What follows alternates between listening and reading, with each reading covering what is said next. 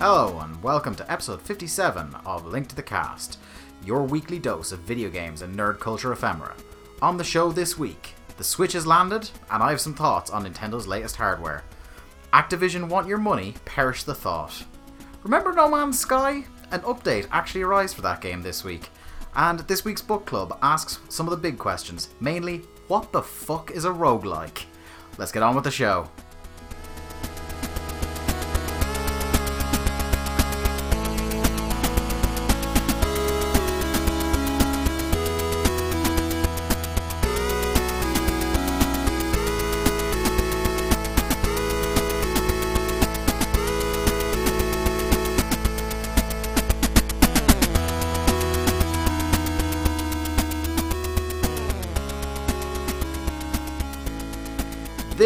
Is Link to the Cast, episode 57. I am your party host, Dave Ryan, joined as I am every week on the couch beside me by the platforming prodigy that is Mark Robinson. Mark, how are you? I like the Yankee candle you've you've lit up. Yeah, I've lit. What is it?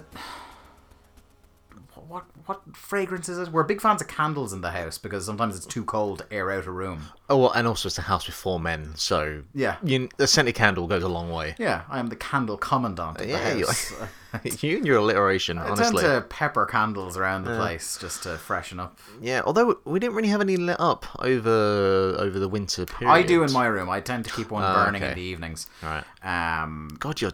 You, you out. I I put yeah, it does. I put that in the same category as like a leather bound book, and Yeah. you know maybe a cigar. It's one of the things I've come to appreciate in living independently since Mm-hmm. I moved out of the family home. It's a good candle. Uh, yeah, With I scented figured candle. I, I figured it when I was living when I lived in college for a year. It was um, th- that winter was there was an epic snowfall here about six or seven years. It's God seven years ago at this point when I was living there, and um, it was the the joke in our house used to be it was so cold in our house because of this winter and we had no heating that to warm up the house you would have to open the window. I have remembered you. You've expressed this It's genuinely snow up to the bottom of the windowsill. Yeah, That's yeah. how bad it. Now it wasn't a very high windowsill, but it's still quite substantial for Ireland.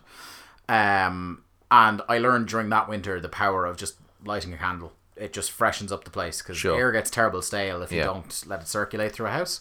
So uh, since I moved here, we've been living here five years now. Uh, I have kept us in a steady supply of candles. Um, yeah, that was a tangent I wasn't expecting to take. How was your week, pal? Oh, it's all right. I saw Lego Batman because you know I am a man who stays on top of his films. Yeah, Captain Current. I called Yeah. you when you sent me that review. Yeah, I'll, I'll give you my Logan review in about four weeks' time. Yeah, well, I've got one here for Okay, you, hot off the presses cool. shortly. Uh, I'll quick. Yeah, I really enjoyed Lego Batman. It was Yeah. good fun. Um, good. And you didn't pick up on the. I was disappointed, although Nah, you know I- you don't see things. No. So uh, I I said to Mark and for anyone, the, the movie's now for a month, so skip the next thirty to forty seconds if you don't want this reference spoiling you. I said to Mark uh, to watch out for the most pinpoint, excellent reference to a terrible movie I've ever seen in a big kind of commercialized film like that.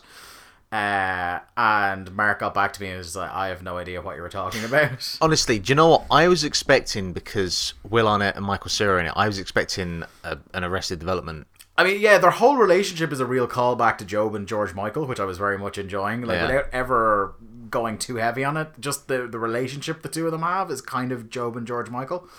But uh, yeah, they make a reference to the um, oft maligned and rightly so uh, martial arts movie Gymkata, which is one of my particular favorites. Yeah, just it, it, it passed me by. But regardless, Look up the that, trailer to Gymkata on YouTube if you get a minute, guys. It's uh, it's a real treat. regardless of that, the, the film was enjoyable. Um, I think it's uh, it was better than Batman versus Superman.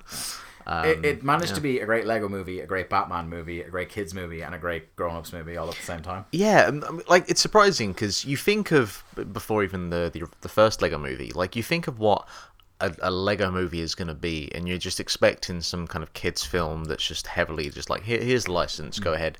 But like, I mean, the cast for both of these films is is insane. Well, I think we're going through an era now of where kids' movies, a lot of them, people are acknowledging that the people who are really suffering through kids' movies are parents, and it's been that for a long time. Yeah. So throw in enough content or you know enough good story or, or like some level of humor that the adults are actually going to appreciate as well.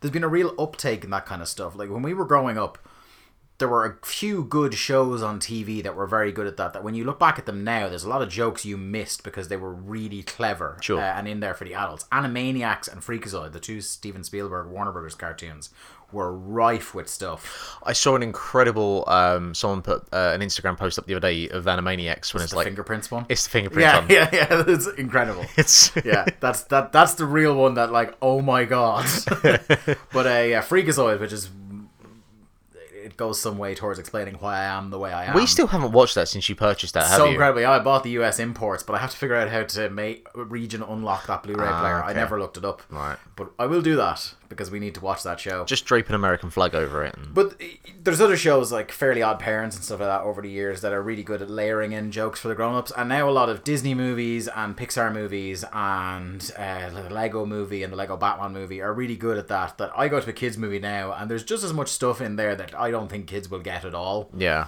Um, was was Storks like that? Yeah, Storks has a, has a lot Still of need good to see that. like the that. the thing as well with the the Lego Batman movie is like it's it's basically a spoof movie, and we had a period of the the mid two thousands up until recent where all the spoof movies were just fucking awful, like Date Movie I and all those. I still like the first scary movie because yeah, it was, Of course, but because but after that, it was just playing on the same and tropes. of course Airplane. And, yeah. the, the other classics, but you had that period of like date movie and all those Yeah, films that were awful. But this is like a spoof movie, but it's it's It's it's an homage more than a spoof, I would say. and say. it's so it so knows the content that it's working Mm. with. it, it makes fun of the silliness inherent to Batman about how weird it is that a, a lonely grown man hangs out with a child all the time and uh, like the silliness of 60s Batman in particular is is brought on and Mm-hmm. uh, one of my favorite things is the repeated jokes but just how silly the B and C tier Batman villains are Yep. because Batman has some great A tier villains We've- we've said a number of times. drops off so quick the my favorite appearance in that film is Condiment King Yeah. it's just like, good lord. And I'm gonna have to watch it again because I remember reading about it, but I completely forgot, and I didn't remember again until the credits that Eddie Izzard is Voldemort, and I completely forgotten. So I need to watch Uh-huh. Even it again. though the now. guy who plays Voldemort is in the Is- fucking is- film. Yeah, yeah, yeah, Ralph it's amazing. Yeah. Uh, so Um, yeah. Anyway, Jermaine tell me. from the Conchords is in there as well. Yes, yes. He's in fucking everything at the moment. He is. Um, Moana. He was great in uh, Moana. he was very good. Anyway, tell me about Logan. Uh, Logan. I'm keep gonna, the spoilers. I'm keeping it the spoilers to a minimum. Uh, it only came out last week, so that'd be completely unfair.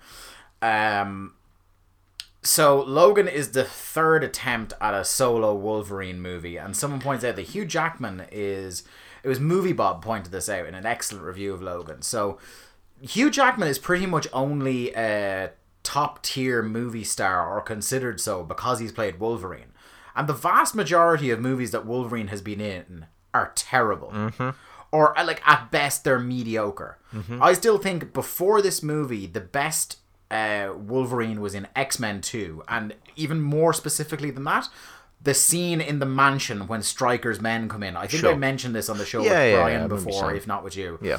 where he that's where he goes proper berserker rage Wolverine, like where he um he pins a guy to the refrigerator with his claws and screams in his face with rage. Like, And that's Wolverine. And here's the thing, because I haven't seen the second Wolverine film, but if we're just going off of the first one, which Yeah. is one of the worst films I've ever seen, The like he's still good as Wolverine. Yeah, yeah. You know everything his about that- performances are always yeah, fantastic. yeah. everything about that film. The source like he's become synonymous with with Wolverine. Absolutely, Um, yeah. He's had one, as you said, terrible Wolverine movie. That's X Men Origins Wolverine, which ruins Wolverine's origins, which ruins Sabretooth, which ruins uh, Weapon X, which for a long time ruined Deadpool, uh, as well as being the the first movie that had Gambit in it, and fucked that Oh, Jesus. completely. Um, And as well, because I really like Stryker in X Men Two, um, because it's played by uh, Brian Cox, Brian Cox, who I think like he's one of my not favorite. Professor actors. Brian Cox. No, no, no. Yeah. uh, Brian Cox of Super Troopers fame. Yes. um, and like he's just he's just fucking bland as anything in the original uh, Wolf the Oranges movie. Um, so I haven't seen the second one, um, Um, but I'm told that's it's just bland. boring. Yeah, It's boring. Uh, coolest part in that is that there is a little bit of Easter egg where you see the classic Wolverine helm from the comics. Okay. Uh, which is the closest I can conclusively say now in all Wolverine films to him actually wearing the fucking suit. sure. Um, he makes a reference in one of the X Men First Class movies. That's the other the other movie in which he is a great Wolver- uh, He has a completely great part as Wolverine without being ruined. Is when he's in X Men First Class for a hot fucking Yeah, second just tell them to fuck us to off. fuck off. Yeah. it's brilliant. Yeah. Um, so Logan is set in a near future, and I'm only going to give away details that are in the trailers. Um, it's set in a near future where pretty much all uh, mutants are either dead or in hiding. It's never. It's sort of. It's never satisfactorily explained what happened to all the mutants. It's not like they go, well, this is what happened to this guy, this guy, this guy, this guy, this guy. But there are references made to where the rest of them are. How much of Old Man Lo- Logan does it take from? It can't really take an awful lot of it because most of the other characters that appear in that are Marvel Studios properties, Uh, that's like Hulk sure. and And, uh, like, Hawkeye. for me because is this a continuation of the first class films or is this from the original This is X-Men post X Men Three. Okay, right. Um, but you gotta remember that Days of Future Past sort of retconned X three. It, it kind of throws everything out, doesn't it? So basically, it's a near future where Wolverine has grown old. I think they mentioned the year 2029 at one point. Okay. So I'm thinking it's around then. Uh, and Wolverine has gotten old to the point where he's over a century old at this point. Um, because you see him in the trenches in the First World War, I think, in Wolverine Origins. So he is over 100 Yeah, you do. Yeah. Um, and he he's gotten to the point where his claws don't pop the way they used. Like he's getting old. Like so, his claws are kind of. It's hinted that they're kind of arthritic, and his healing factor has slowed down, and he's clearly kind of just broken down and old and sick. Sure. And he's hiding out over the Mexican border with uh, Charles Xavier. And he's kind of making his bones as a limo driver and all of a sudden he's thrust into this world where there are bounty hunters coming looking for a girl that has abilities that are very reminiscent of Wolverine himself and he becomes thrust into a situation where he needs to look after this girl and get her to safety while these awful people uh, led by the guy who plays one of the two DEA agents in Narcos not the one who was in Game of Thrones Honestly, in the trailer, I thought it was Val Kilmer. it's not. but um, it's first thing. It's a terribly R-rated movie. It is obscenely violent. Yeah, they've really gone like You get gung ho now. you get some R-rated claw fights up in this motherfucker. He he, Jesus, it's it's like it is right in your face violent. Okay, It's fantastic.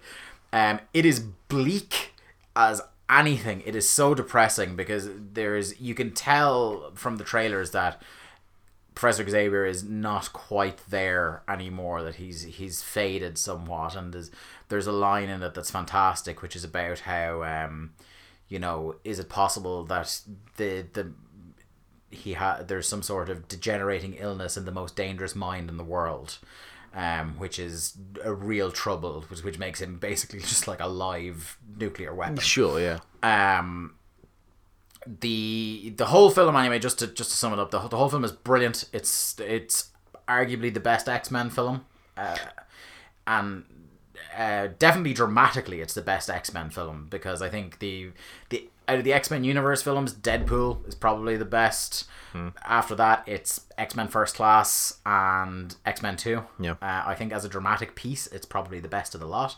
It's really good at. it sounds really weird. It's really good at disappointing you.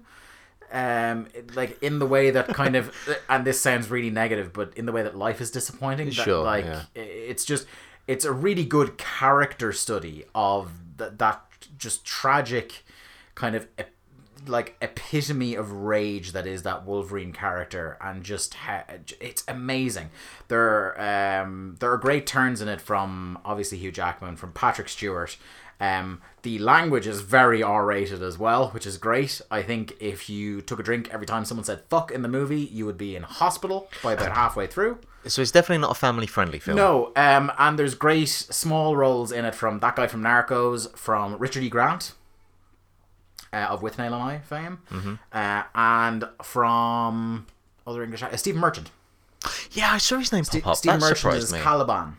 Uh, in it who you will recognize as being played by somebody else in Apocalypse. He's the tracker guy. I actually still haven't seen Apocalypse. Oh, have you not? It's, No. it's in the shelf. You should watch it. It's it's, probably- it's all right. Yeah, I do. It's all right. It's not as good. I like as, Oscar Isaac, so or Yeah, Isaac yeah. Oscar. Um, yeah, good movie. Definitely two thumbs up. Recommend. Cool. And by next week's podcast, I'm going to have a review of Kong Skull Island for you. I'm going to see that in the morning. Yeah. Yeah. Anyway, playing this week.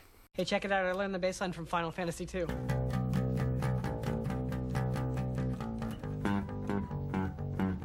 Scott, you are the salt of the earth. Oh, thanks. I meant scum of the earth. Thanks. Well, Mark, I'm gonna I I'm gonna be all sunshine and light this week with what I'm playing. So I'm gonna leave you get something out of the way first. Get Uh-huh. something off your chest, All right. son. You, my friend, have been playing The Last Guardian, Yeah. which I warned you about Yeah, look, before look. we s- before we head off anywhere. I know, I know. I had to see it for my own eyes. I had to play it for myself. Now, I wasn't one of these people that were like banking on playing this at some point in the next 10 years. Like, I like Ico and I, I really like Shadow of the Colossus, but I wasn't like, this game has to come out and I have to play it. If it never happened, it never happened, whatever. I think part of that you've been beaten down into assuming it was never going to come out, and that kind Partially, of that'll yeah. suppress the desire quite a bit.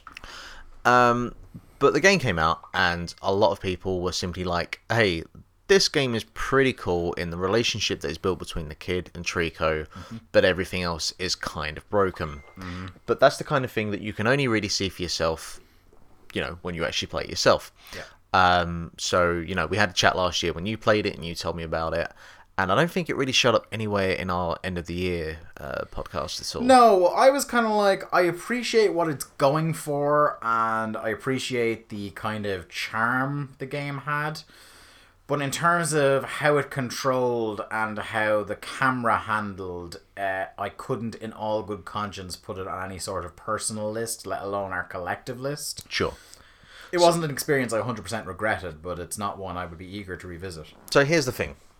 I really appreciate um, very early on the way that the game develops this very kind of organic relationship between you and Trico and how um, you know just the small interactions the small mannerisms of this giant fuck off dog bird um, and it kind of reminds me a little bit of like I remember when Ken Levine was banging on about Bioshock Infinite and Elizabeth and how like Elizabeth is this NPC, but you know she kind of reacts like a real person. She acts reacts to everything that's around her, and to a certain degree, yes, I agree with that. To a certain degree, I think that didn't really work as good as it could have. Here it works, I think, a lot better because the scale is dramatically reduced, and this isn't a character that's used as kind of a plot device as well. So we, I can just focus on, hey, look, there's like a large pool of water. The dog is, dog bird Trico is rolling around in it like a, a giant dog bird, I guess would. Um, and it's really nice. And then there's the bits where you have the fucking demon glowing night stalker creatures and once you've had uh, an encounter with them you kind of jump up on him and you try and kind of rub him and calm him down. And i really like that. And i really like the bits where you know he just kind of comes over to you and you give him a little kind of pet on mm. on the nostrils whatever. It's really nice you know. Mm-hmm. I, I think those moments work really well in in developing this bond between you and, and trico. The problem is is everything else. Mm-hmm. Um you know if you're in a confined space and you've got you trico and a wall and Oh, yeah. And the camera It's you, Trico, you and Trico versus the wall and the camera. the camera just it pings itself to the back of your head. Yeah. and at some point and you know i can see what they were trying to do here as a failsafe where they've the, the screen blacks out because the camera tries to recess itself in a position where you can see what's going on. And the moment you move you end up with the camera right back behind you again. And i'm thinking mario 64 came out 20 years ago and we're still fucking this up It reminded me of early PS1 games Uh-huh. where they they still couldn't figure out the um the three the moving a camera in the 3D space or giving camera agency over to the player. It couldn't decide between letting you control the camera and snapping the camera back by itself. and, and, and the whole And time you, as well You kind of, uh, from a design standpoint, you have to commit to one or the other. Yeah. Otherwise, you end up with this kind of a exactly and I'm and the whole time I'm thinking this is what they were fucking with for 10 years you know Yeah. Um, because let's be honest, like Maybe that's what they were doing. They were in a room for 10 years going, free control. No, we must control the camera. And like it's you know they weren't dealing with the story because I, I mean I'm only about four hours in, but I mean I really like the way they present the the narrative for what there is. Like it's the kid as an older version of him telling the the his encounters with Trico and and everything that happens. I really like that. That's really cool. Um, and now like it's been well documented about this game. I'm not a stickler for for frame rate.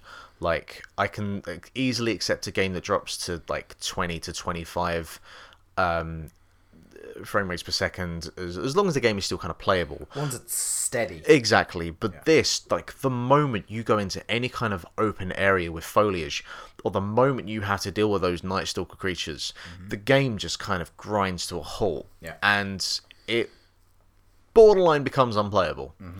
Uh, and again, like, all right, fair enough. We're dealing with a game here that was originally going to come out early on the PS3, and we've had this kind of go through however many iterations to the point that it's now on the PS4 and on the PS4 Pro as well.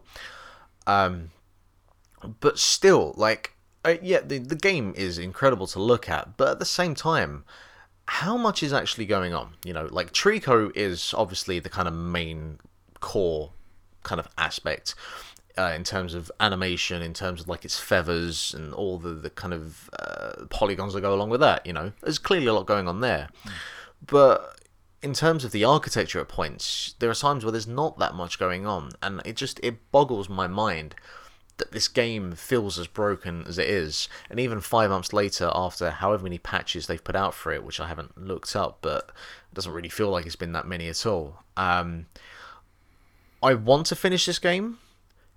It's making it difficult for me. Yeah, no On top of the fact as well that Nier Automata is out and apparently is fucking incredible and is like a return to form for Platinum. Yeah. So yeah, we'll see what happens. It's quite something. That Anyway, game. Tell me about the Switch. Oh, the Nintendo Switch. It's right here in front of us. Or right here beside us. Uh, on the table. So, uh, I didn't get the. Well, it is a launch Switch. I didn't get it on launch day. I was away last weekend, as we talked about on the show last week. Picked it up on my way home on Monday. Had uh, three days now uh, to play with it. Uh, and I have my thoughts and my reviews are in. Allow me to consult my notes, my friend. You've got quite a few. Yes. Um, the first thing I'm going to go pluses and minuses because the two things I want to talk about here are the two things I have messed with, and that is the Switch hardware itself and Legend of Zelda: Breath of the Wild, which to no one's surprise is the game that I bought with it. Uh, I also have One Two Switch and Fast Remix and Snipper Clip or Snipper Clips, but I have not really touched those yet. I want to give those a real go. I'll be on the road this weekend with some friends. Uh, we're probably going to try it out. Uh, I will come back with reviews of them next week. The hardware. Let's talk about the hardware. I'm going to do pluses and minuses for both of these. So let's get the positives out of the way first. Uh, the form factor. So the way the the kind of the hardware presented, how it feels, uh, and the kind of the the decisions they've made with regards how the the hardware fits together and all that sort of stuff. Uh, it, it feels fantastic in your hands. Um, either as a tablet with the controller snapped on the side, uh, whether you have the Joy Cons, these infamous Joy Cons, snapped onto a charging cradle or a non-charging cradle. That feels, even though it, you know, it, we've seen the pictures of it looking like the sad puppy dog. Sure. It looks strange, but when it's actually, and I gave it to you to feel in your hands, when it's actually in your hands, it makes sense. And it feels like a stand. When you're not looking at it, it just feels like a standard controller. It, it doesn't in your hands feel like it's this weird square with a couple of uh, Because that's very much what it looks like. Yeah, It looks but doesn't it like and just from you had it for a minute? or I had it for a minute, so I Yeah. couldn't really give any kind of But fair it- assessment on it. it. It feels fine, and it's not like a kind of thing where the only thing I have to look at the controller for every now and then is to know where the plus and minus button is because they're up high, uh, very very high and towards the center. Yeah, I mean, I need to spend more time on that because, like, Mm. from the, the outside, like the Vita looks like it's fine control wise, Yeah. but that's actually a fucking nightmare to use after five minutes. Like, Yeah, I yeah. get To cramped me, with that. if, if if for nothing else, the back touchpad can Oh, fuck can off. fuck off. Yeah. Have you uh used the Pro controller yet? Yes, I have, and Okay. I will. I will get to that. Okay, sure. um, the the the dock that uh, puts it into the TV is really nice. It's a small bit of plastic. It has a little panel in it that snaps back, allows you to uh, neatly fit in all the wires. There's slots for a HDMI, uh, a USB, and uh, the AC adapter that go in the back, and then there are two additional USB ports on the front. It's all neat and tidy. Um, it's tiny. There's a picture up on my Twitter account at Dave Ryan IV of it sitting beside uh, a PS4 Pro, just to show you how tiny it is. The um, tablet itself is quite small. I would say if you imagine, uh, it's about double the size of a Vita, like in your hands, the whole device with the controller snapped on the side. Wouldn't you say something about that? Yeah, I'll go with Vita? Um, it, it doesn't feel like even though the screen is smaller than your average tablet and it's smaller than some people might think it is when you're playing it it doesn't actually feel that small Uh, the only game where i thought okay i could do with this being blown up a bit more was fast remix and that's a game where i wouldn't be playing that uh, from a distance uh, uh, when it's propped up on its kickstand Sure. I'd either be playing it up close with the controller snapped to the side, or I'd be playing it on the TV. So that's not really a big deal. Um, each mode feels different. Um, so it, it feels like you're playing a big portable console that's cool when you have the controller snapped to the side. It feels just like a standard home console when you're playing it on the controller with your Pro controller when it's docked into the TV. And it feels completely different again if you're trying to play with one of the little Joy-Cons by itself. Uh, which I've only dicked around with for a couple of minutes because I haven't really gotten into any of the games that utilize that. Um, and uh, what's the third mode? It also feels cool if you prop it up on the kickstand and you have a controller. It, it doesn't feel weird or out of place. It feels really cool uh, and handy. Um, the UI is revolutionary for Nintendo in how clean and simple it is. You boot up the UI, it boots up very quickly, which is another one of my positives.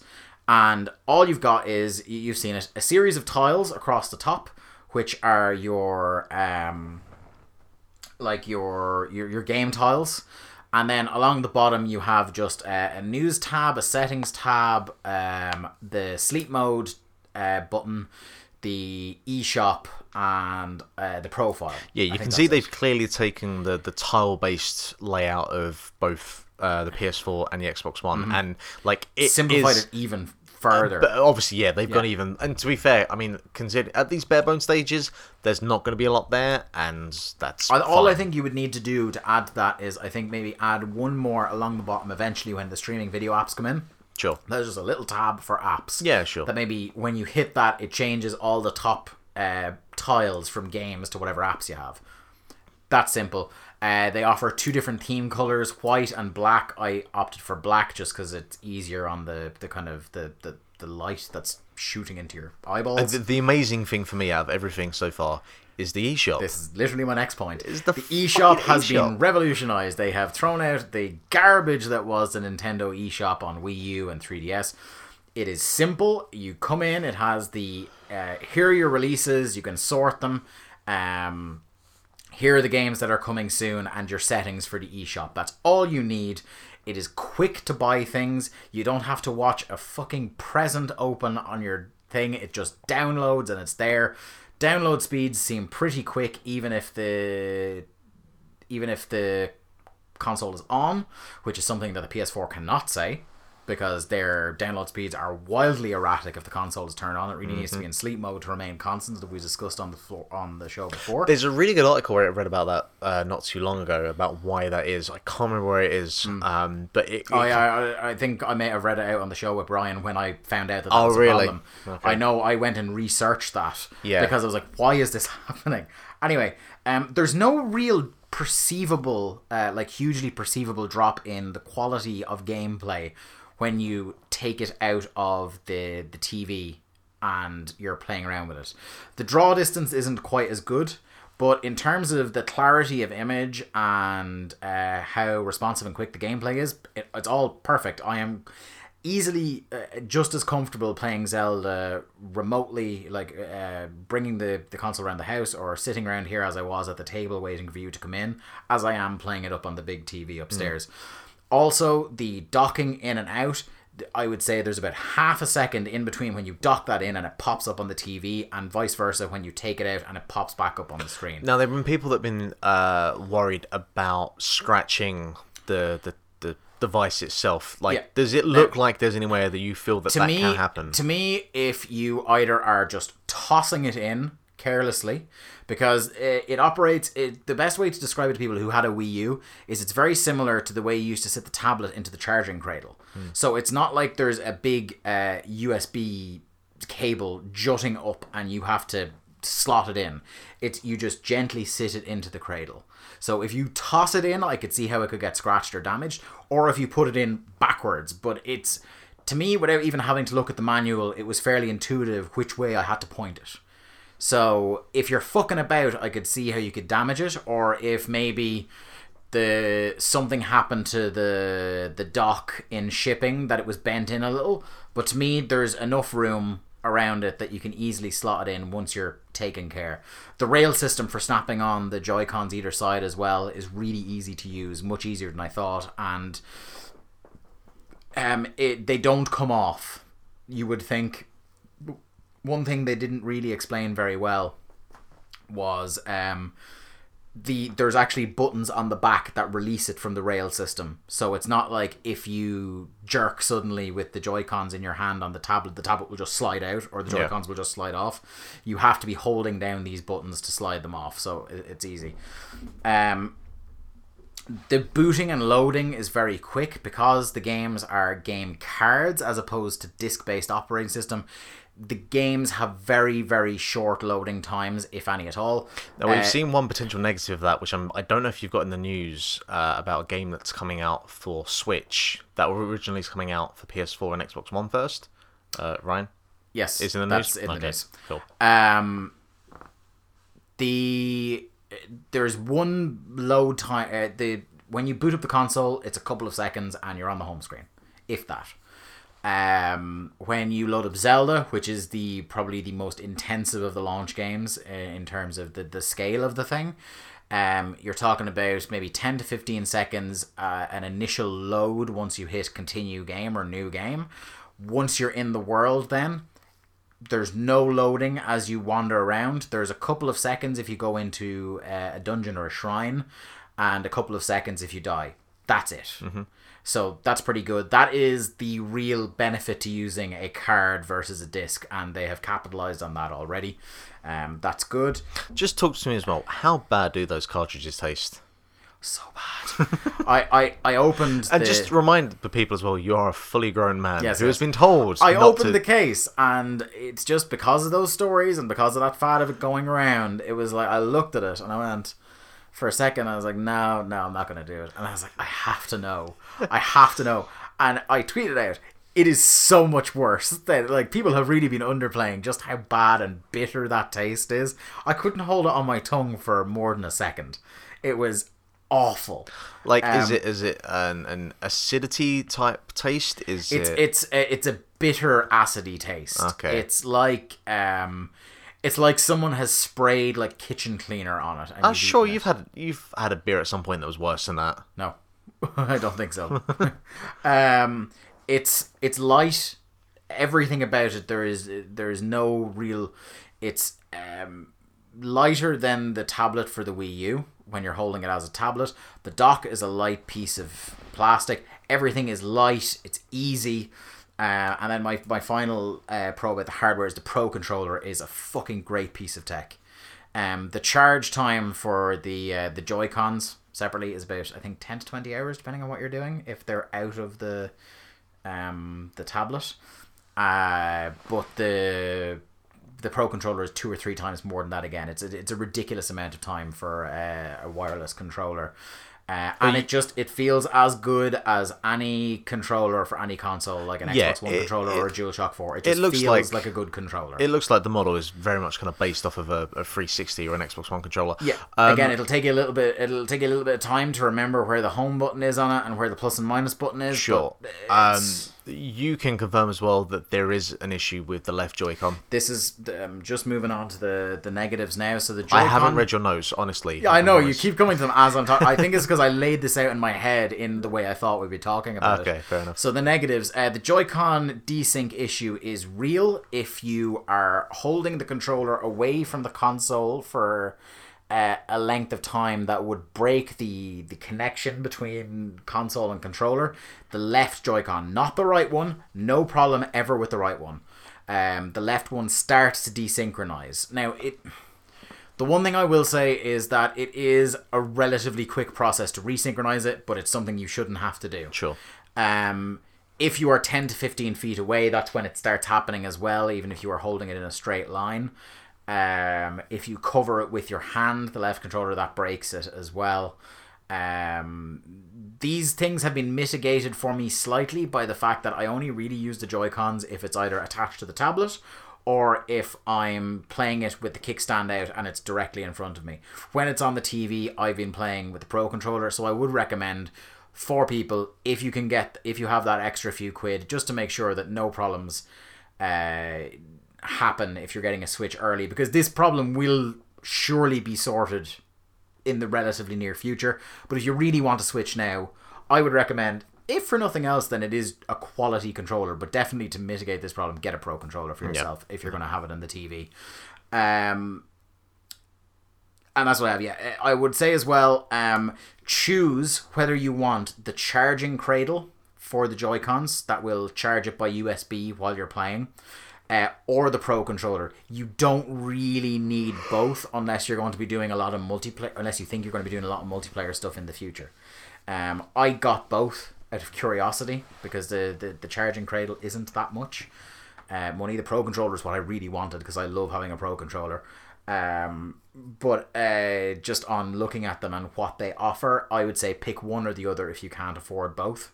With the Pro controller, the does that plug in via like USB? Charges or- by USB, but you don't need the USB to sync it. Okay. You can just hit home and it will immediately detect. Uh, if you hit home, it will start to try and find a switch, and the switch will automatically detect any switch controller in the Gotcha. vicinity that tries to tune into it. It's really easy to sync those things, unlike its predecessor, Yeah. the Wii U, which was a fucking nightmare Yeah. to try and sync uh, controllers to. On top of the four thousand different controllers that it could take, depending on the game. So and- the battery is the thing that people go on about uh, about how it could four hours or less sometimes, uh, which I have found to roughly be the case if you are if you have the wireless Bluetooth and IR connection set on. Um, I based on just the projection of how long I was playing versus how much battery was left. If you put it in flight mode, which disables the Wi-Fi, which disables the Bluetooth, and disables the IR for the controllers, meaning you have to play it with the Joy-Con snapped in at the side. You can probably extend that battery life to about six hours, which is similar to the 3DS and the Vita, were about six hours. I think the, the 3DS, depending on the game, might have been a little bit more. And Zel- Zelda is in 3D particularly intensive on the battery because of the, the fucking size of the game. Yeah. But um, it's put it this way: for me, the longest travel I will I I go on would be on a plane on a, on a short haul flight around Europe, and it will last me that long, and that I'm happy with that. Um, I, also, there are already backup battery solutions out there if you really want to go down that route. I got one cheap uh, as an offer for having pre-ordered the Switch. Uh, but you don't necessarily have to go down that route unless you're really intent on playing this remotely a it lot. It does really feel like with the Switch that you're not just purchasing the Switch, you are buying a bunch of other bits and pieces. I would say the it. only the only accessory that's really uh, that I would really thoroughly recommend for people is the Pro controller. Well, the Pro I think anything anything else is really only if you want very specific things. Well, So, like the Pro controller, an SD microcard is going to be necessary as far as I'm concerned. um, you see, the thing is, like, I've already downloaded uh, two games onto it, and I've still got ninety eight percent of it free. So because When you say 98% of free, because like after yeah, the look, OS, you're, at like 25 yeah, gigs. If you're if you're all about uh, buying digitally, you will need an SD card, Mm-hmm. a micro SD card. That is true, but uh, I'm probably going to buy a lot of Nintendo first party stuff physical. Well, Um, think about this as well. Like, there's going to be a lot. I'm not trying to make excuses for this, by the way. No, this no, no. just I. Uh, the reason I hadn't this on negatives because I hadn't, from my perspective, thought of this. because I know when I end up getting a Switch as well, like Yeah. that's going to be that's going to become my default like indie game station. yeah, the Vita is stone dead. We were saying. and okay, out. fair enough. Like, not all indie games are over a gig, you know, Mm. but that's gonna uh, quickly accumulate, and it.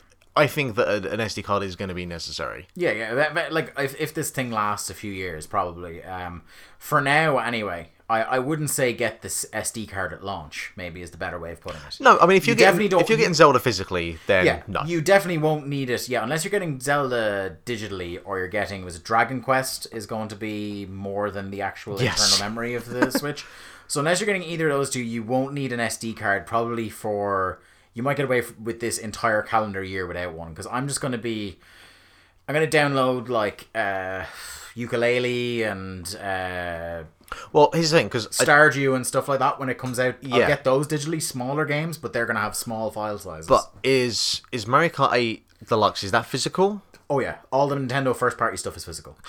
I I huh I was thinking that that might have been just a digital only release. No, they even ha- they already have it up advertising okay, oh, GameStop fair as well. Yeah, yeah. Okay, that's good. Um, the okay, so friend codes are a negative because ugh, hassle of friend codes. I understand why Nintendo do it. It adds that little bar because they're paranoid about the idea of predators contacting kids through previously the Miiverse. and Honestly, I generally like the whole friend codes, pe- people pissing about it, whatever. It doesn't yeah, matter. it, it doesn't really matter. It's a little bit more annoying than just finding someone based on their username, but I understand why it's there. Do you know what I mean? That kind of thing. It will put off some people. A lot of these negatives I have for both this and Zelda are things that I can see annoying people, but don't necessarily annoy me. Um, lack of apps. There are literally no apps from the start. That isn't a thing Okay. that concerns me, especially because I already have a PS4 and I have a laptop and I have a tablet. Uh, like if you're if you're whining, you can't watch Netflix on your fucking Switch. Honestly, yeah. You see, there are some people who loved their Wii because it was the best Netflix app of the day. yeah. Um, but like the fact there's no streaming video, like there's no Twitch, there's no YouTube, there's no Netflix. Again, it might make some people go, "Ah," but it doesn't really bother me because I buy it for the games. Um, and then some people might be put off a little bit by the screen just being a little bit smaller than maybe some people would like. But I think the problem Nintendo have marketing this, and I think they've done a really good job marketing it, especially relative to the Wii U uh, and the 3DS. Uh, the, the thing about the the Switch is that a lot of these weird Nintendo-y things about it, like the small screen or the existence of the Joy Cons or the cradle or anything like that, makes a lot more sense once you get it in your hands. Hmm. Once I had it in my hands, even though the screen is quite small, it still makes sense and it's fine to me. It's a real sexy piece of kit. It is. It's it's quite a piece of kit for a tech nerd. Yeah. Now move on to Zelda. I realize we're we're quite overshooting the the length of this segment. So I'll start hacking away some of the news. yeah, I, I will try and be brief. I think we'll fly through most of the news anyway, so we'll we'll just see where we're at. Look, I've got uh, my axe. All right, I'm going in. Start talking about Zelda. Go on. Firstly, But keep it brief because I don't want anything ruined no, there's no there's no story spoilers or anything like that. Um, it's an unbelievably gorgeous game. The art style, uh, somewhat evocative of Wind Waker. Um, in that in it in that it's an animation style that's not going for super realistic, isn't going for maybe super cartoony, but It does strike me like it's got a bit of the Skyward Swords about it. it's it's animated in a way that makes me think they're thinking of the way that Wind Waker was animated because that is timeless. Yeah. Wind Waker will never look bad because of the way it's animated, and I think the same it, the same approach has been made to Breath of the Wild. Actually, take back my initial statement. When I originally saw the, the trailer for this, I immediately thought like a Studio Ghibli film. yeah, I yeah, think that is yeah, the very very Studio Ghibli. Yeah. Um, it's fucking enormous.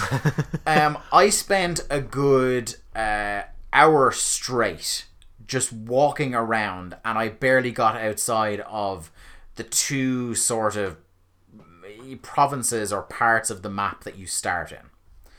Um, I actually won't be that long at this, so I don't think we really need to um, speed things up all that much. Uh, the world, one thing people were worried about is that the world would feel sparse, and I will say that the world does feel sparse. But I have this down in the in in the positive category because I think it feels um, sparse, as in everything feels like the major cities and everything feel far apart. But it's a very lived in world, and there's always the potential walking around that you will run into a weird situation. You'll run into a traveler who has an interesting story or a side quest, or be selling a rare item, or you will run into just a random puzzle in a wall on the side of a hill or something like that. So even though the world feels huge and expansive, um, it, it doesn't feel empty. Sure.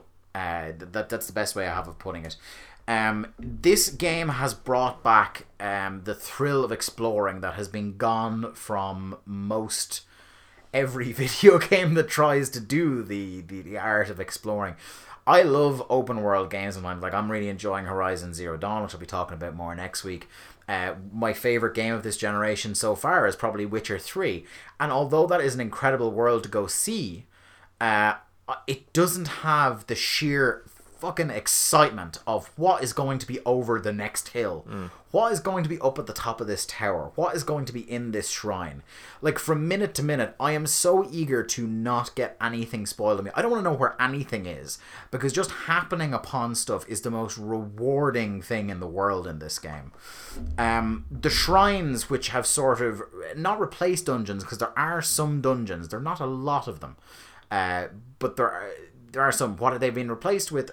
Uh, rather than having a large amount of dungeons, is a large amount of these shrines, which are like miniature dungeons, where there is one or two mechanics to the puzzle that's going on in this miniature shrine. A shrine, if you get what's going on in the shrine, should only take you about five to ten minutes to complete they award there's so many of them dotted around the place and they award you um, a real sense of accomplishment and kind of like it reminds me very much of when you beat a difficult puzzle in portal Yeah. Because they are they're basic puzzles like in portal but they are sometimes uh, staged in a way that will drive you insane uh, not knowing how it goes. And then when you finally get it you feel brilliant. You feel like uh, a conqueror. You get bonuses. Uh, you get these little things for beating that help you upgrade your shit later on. Um what is down here uh, it does ubisoft style towers for unlocking part of the map but does it in a way that ubisoft couldn't have done in their wildest dreams. It adds into the sense of exploration being able to use your Sheikah slate to pick out the tower if you see it on the horizon. Walking up to the tower lord knows what you'll encounter on your way to the tower.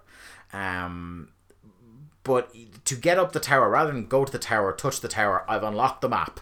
Uh, you go to the tower you have to surmount obstacles around the tower to get to the tower and then you have to physically climb the tower but climb it in a clever way that you don't run out of stamina and fall off the tower. Mm-hmm. Get up that unlocks a part of the map then. You can also scale back how much unlocking the map will tell you. So there is a sensor you can get that will tell you if a shrine is nearby.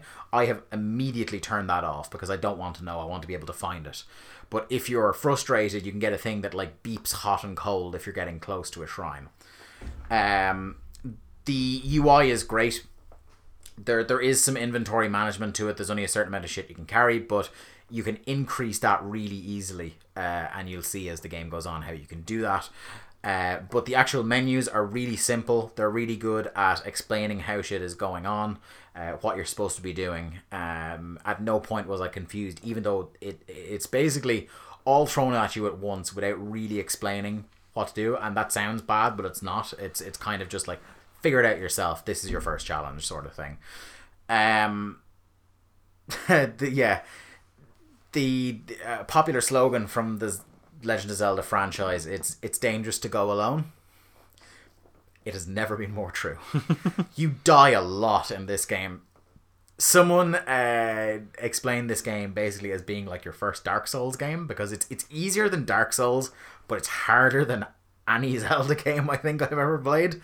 Uh, you will get the shit kicked out of you a lot if you're if you're not prepared. If you haven't prepared your inventory, you don't have like backup weapons because the weapons break. Uh, if you don't have backup weapons, if you don't think about your combat smartly, because you could just run in and start wildly swiping, and then you're going to run out of stamina, and then you're in the middle of three massive fuckers with clubs, and they kill you. Uh, you can also, if you get too overzealous, and I have done this in trying to do a jumping sword strike, fallen off the side of a mountain uh, and die. Um, so i- it is really tough. Downsides to the game, and then we'll move on. Um, the frame rate in TV mode is the one thing that people have talked about with regards to this game. That's a really, um, really big drawback, and it the frame rate hitches slightly if you are in a heavily wooded area. Um, so there's a lot of animation going on with trees and grass at the same time. It's usually grass that's always the thing with games. Yeah. Uh, what's weird about it though is that when you take it out of the dock and you're playing remotely, because it scales it down for you carrying it around, um, that issue is completely alleviated. So that would lead me to believe that with the first or second patch, a patch will probably come that will fix that. That will probably scale it down slightly to make the that behave itself when you're around there. So that's not really a big deal for me, and it's definitely not game breaking in the way we talked about Last Guardian being game breaking when it does that kind of shit. Just Uh, noticeable. for some people, the stamina meter is going to be a bit of a an annoying feature, and Jeff Gerstmann talked about it this week on the Bombcast that that was the bit where he was like "Ah, he didn't really care about it. To me, though, I didn't like it in Skyward Sword. to me though in this case and i didn't like it in skyward sword either but to me um it's a real it's a way of the game limiting you in a sort of walk before you can run sort of thing so you can upgrade your stamina as you go on by getting these macguffins that you get for beating the shrines uh but the, the stamina basically stops you from being able to go too far or too high when you aren't really able to do that. So there's an area really early on that if you did have unlimited stamina, you could climb up to the top of the mountain where the weather is so bad and you have just got your cloth on you that you literally elements affect you and you will freeze to death. Uh, the elements affect you in this game, which is incredible. Uh, if you are equipped with any sort of metal item of clothing on you and there is a thunderstorm, you will be hit by lightning and die. that is how well thought out this game is. um, weapon degradation will also annoy some people a little bit, but as you get through the game, you get sturdier and sturdier weapons Sure. um, that do more damage Well, and will last a bit longer. That, but there that- will that's just kind of standard RPG. there I- don't I've seem to be, unless presumably because they do mention it uh, as the game goes on. Uh, presumably, there will be a point where you get the Master Sword, and I would assume that weapons like that that have a legendary status to them will not break. Yeah. But uh, until then, but you find so many weapons throughout the game that it's going to be. Uh, it, it's less a matter of oh fuck, I can't find any weapons, and more a matter of oh which weapons do I want to keep because there is an abundance of them. And like, I mean, that again, that's kind of standard RPG stuff, but it gives that sense of pro- progression as well. So I'm fine with that. Uh, my final point here uh, uh, on the negatives is that Rams are assholes. So dotted around the map will be uh, just as you're going around, as well as the different enemy mobs you can encounter. And oh my god, I have had a couple of occasions, and uh, you've seen you will have seen it if you've watched any sort of gameplay from E3 or whatever. You can be walking along when all of a sudden a boss pops out of the ground. You're just like, oh, I'll go over and climb that massive boulder. That's not a boulder and it's just this massive boss, a huge big Dark Souls style health bar comes up, and you just book it out of the fucking place. But um, apart from all those random encounters that come across, uh, there are animals in the world. So there are frogs, there are, uh, I think there are rabbits, there are uh, horses, which you can uh, catch and tame and be able to call to you. Uh, but particularly up in mountainous areas, there are rams just squat around chewing the grass. If you get too close to a ram and you think, oh, this is an adorable little ram, I'm going to go pet him, they will charge you, and sometimes charge you so hard that you will fall off the side of a mountain and die. Um, There's a so lot far, of death I'm hearing about here. yeah, so far about six hours in, uh, Legend of Zelda: Breath of the Wild is a fucking masterpiece of a game, and 2017, as someone pointed out on Twitter earlier this week, needs to slow the fuck down with the good games I did because say I that. only have so much time. Yeah. Uh, anyway, I mean, considering I'm playing games from 2016. Yeah. so that's enough of my reviewing of the Switch. On to the news. News on the march.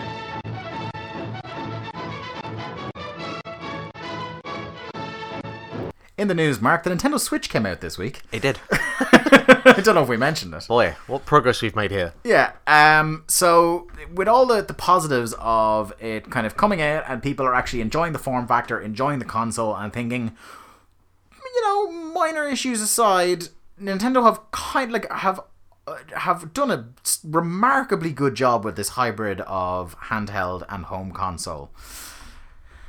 One facet of Nintendo that hasn't been going so well is the PR around their return policy or lack thereof. Have you been keeping abreast of this situation? Uh, I don't have a Switch, so No, no. well, I mean with the news. Um, so one of the things I I don't know how much you know about LCD screens, but one of the things that can happen with LCD screens, it's not a thing that happens all the time, but it's a thing that happens sometimes, is the idea of dead pixels Yeah, sure, in the yeah. screen, right? Um, this has been happening with a select number. It, it doesn't seem to be half as widespread as the Joy-Con issue, or even close to as widespread as the Joy-Con issue. But it is a thing that's happening where people are reporting that there are some pixels going dead on the Switch. That's a bit of trouble. And generally speaking, if something goes wrong with a console when it's literally just come out of the box a few days ago, your immediate assumption would be go to the manufacturer, get your uh, replacement console. Uh, Nintendo have come out and basically fucking said, nope, dead pixels are your problem.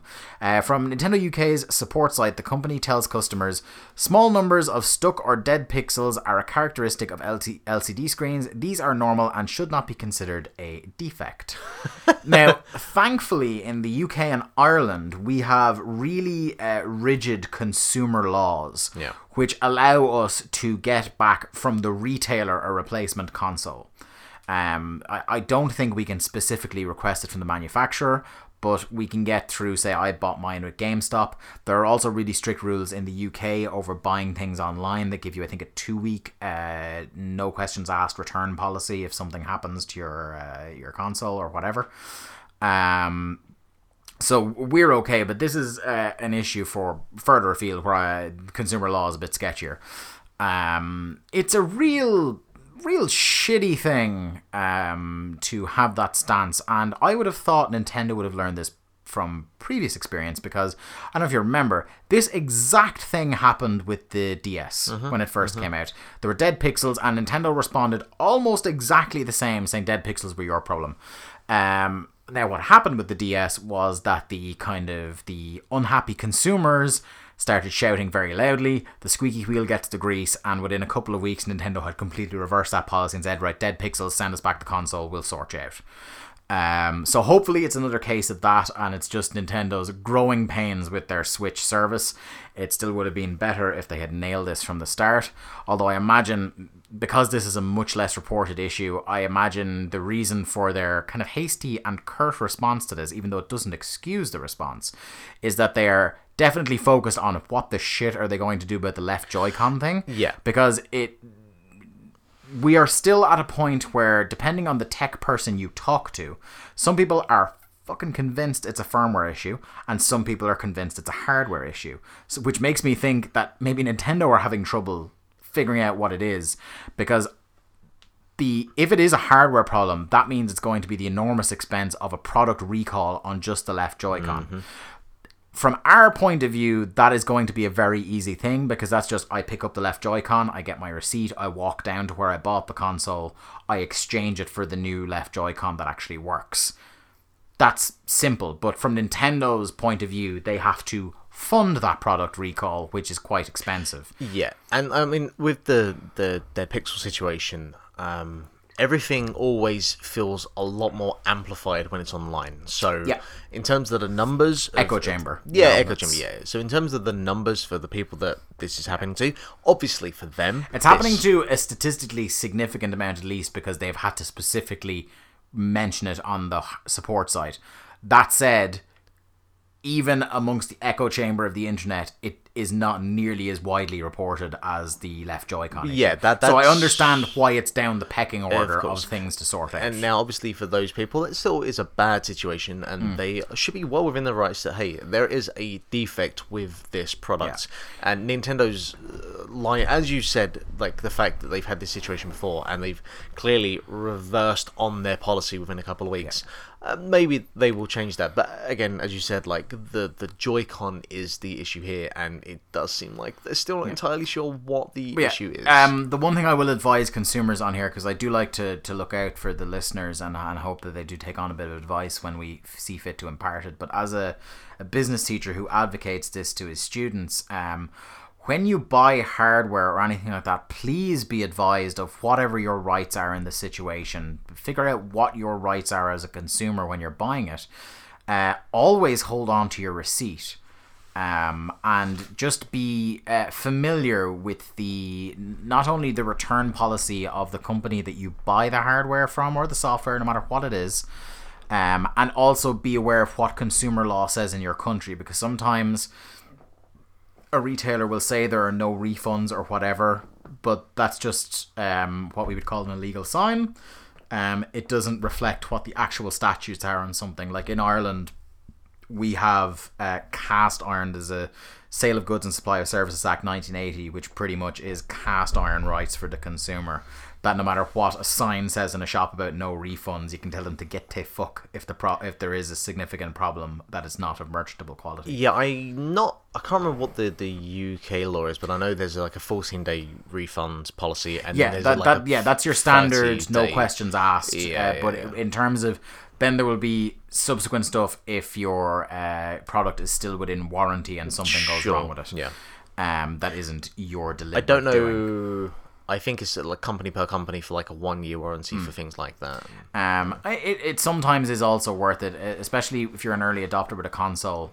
Um, unless you fancy the taking on the, the, the additional risk, uh, I would always advocate if the place you're buying it from offers an extended warranty at a reasonable price, I would consider it.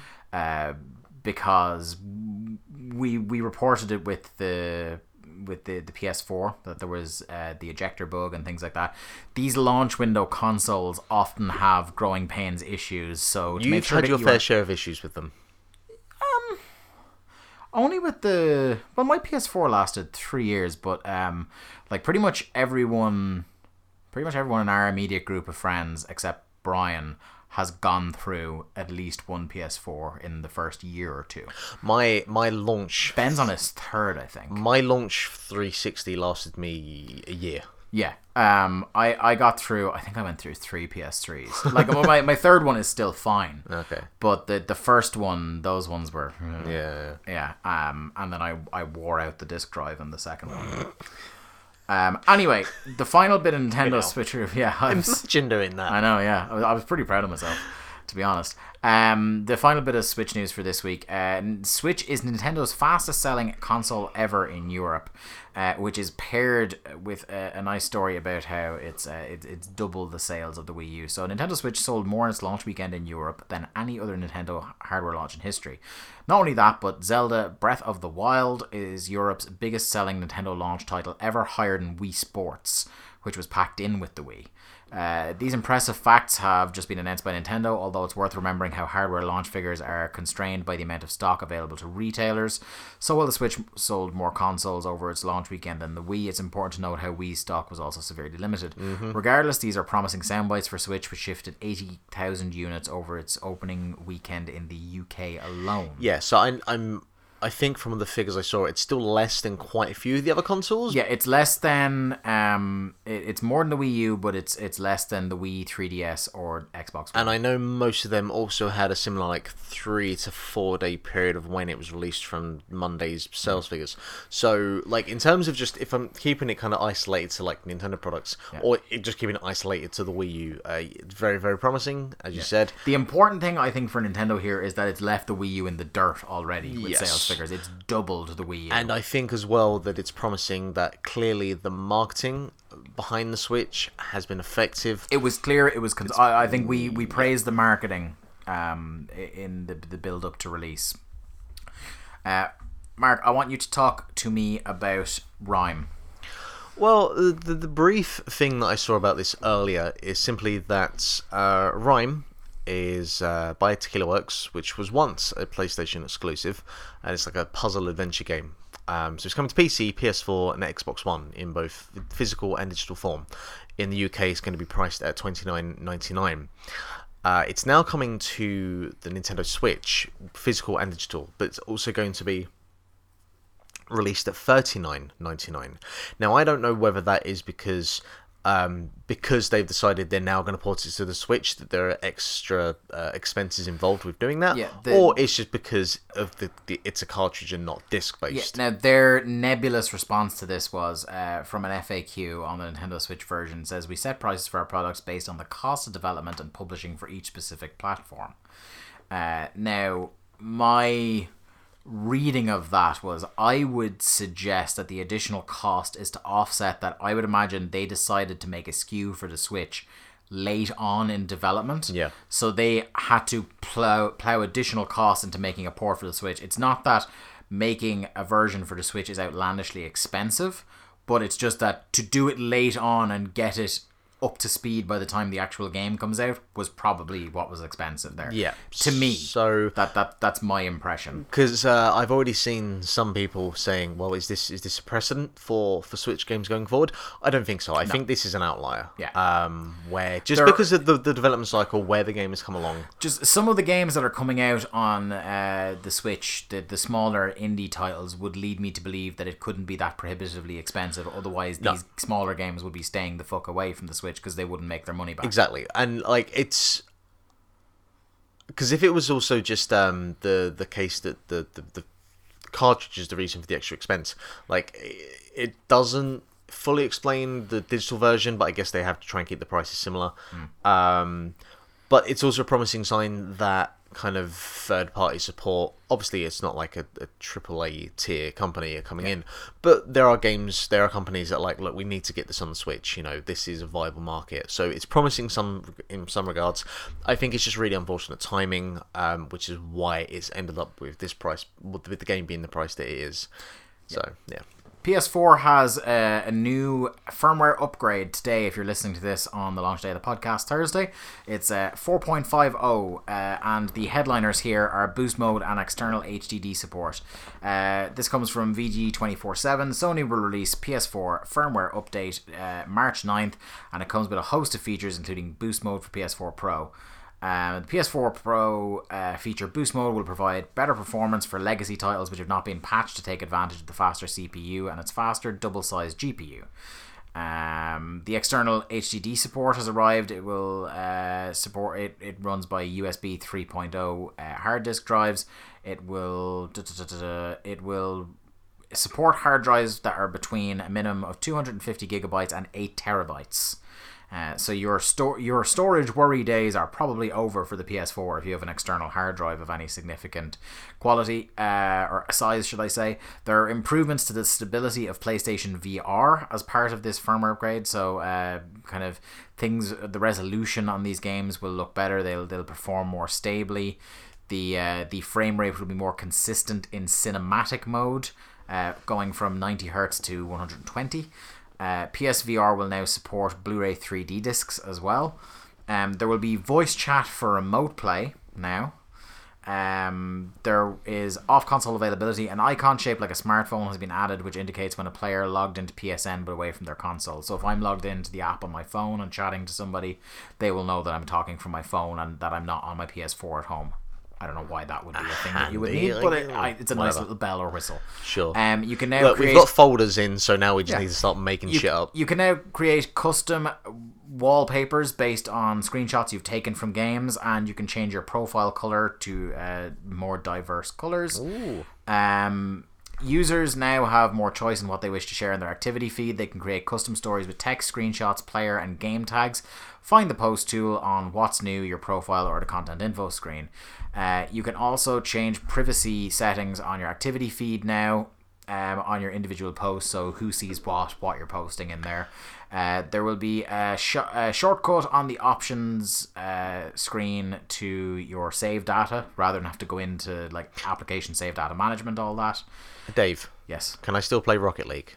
Course. You can. That's all that matters. Uh, from the capture gallery to the share factory. Uh, so select a chosen screenshot in capture gallery, and by pressing options button, there will be a choice to go straight into the share factory if that's uh, a thing you use. Uh, PS4 will now support the creation of GIFs in share factory. Uh, That's and- pretty cool, actually. yeah, and there are updates to how messages and community app updates work on your PS4. So it, nothing major coming in there apart from the external HDD support.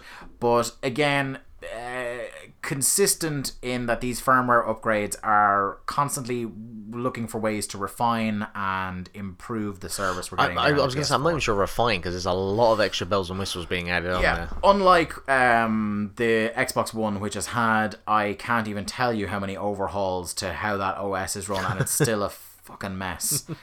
Um, no Man's Sky. Remember No Man's Sky? I was gonna actually ask you about this. So when was the last? Was the last time you played No Man's Sky when they had the last patch? I played it. I, I got real into it again for about two weeks after that patch because there was some cool stuff in that Foundations update. Um, and then some again, like with the last time at No Man's Sky, I when I remember it, I'll play it for a while, and then if something really cool comes out, I will get completely distracted. Yeah. it's kind of like um, a less interesting Minecraft. Yeah, I, I feel like that's kind of the path that this game is going to go on now. I, I don't not like my experiences when I'm on there, um, but it's certainly. If all this shit had come out from the start, I would have burned away my entire. Hey, sure. Like that's what everyone wanted. I'll give you a list of things that the the new uh, update is adding. Please do. PS4 Pro support with 4K optimization. I'm definitely going to be having a look at that. Sure. Just Improved lighting and visuals, owning multiple ships, base sharing online, Steam Workshop integration, new vehicles, permadeath mode, build and share vehicle racetracks. That sounds interesting. Hmm. Ship specializations and classes, new currency in shops with traders for tech and constructs, double the amount of variety in base buildings, multi-tool specialization and classes, new weapons and weapon modes, photo mode, improved discovery menu, most requested quality of life improvements, 50% more original music for 65 days of static. hey, that music is really cool. Lads, get back in the studio. We need some more that stuff. music here. is really cool. like in fairness, that four minute loop you got is really of- good. It's one of my of one of my favorite things about that game is that ambient music. Yeah. Um. Anyway, yeah. So Like- it's cool that they're, in spite of everything, they are still trying to improve that game instead of just thing. cutting their losses. anyone, and we've said this from the get go. Anyone that just went, Sean Murray has like taken our money and he's fucked off. Yeah. We knew that was never the case. We knew that they had to get the game out. Obviously, there were glaring issues with it. Yeah, They had to I, rush I think release. The, I think the decision they probably, if they were being candid, regret the most is jumping in bed with Sony because I have a feeling that the pressure to release when they did came from Sony and not them. I would hundred percent agree.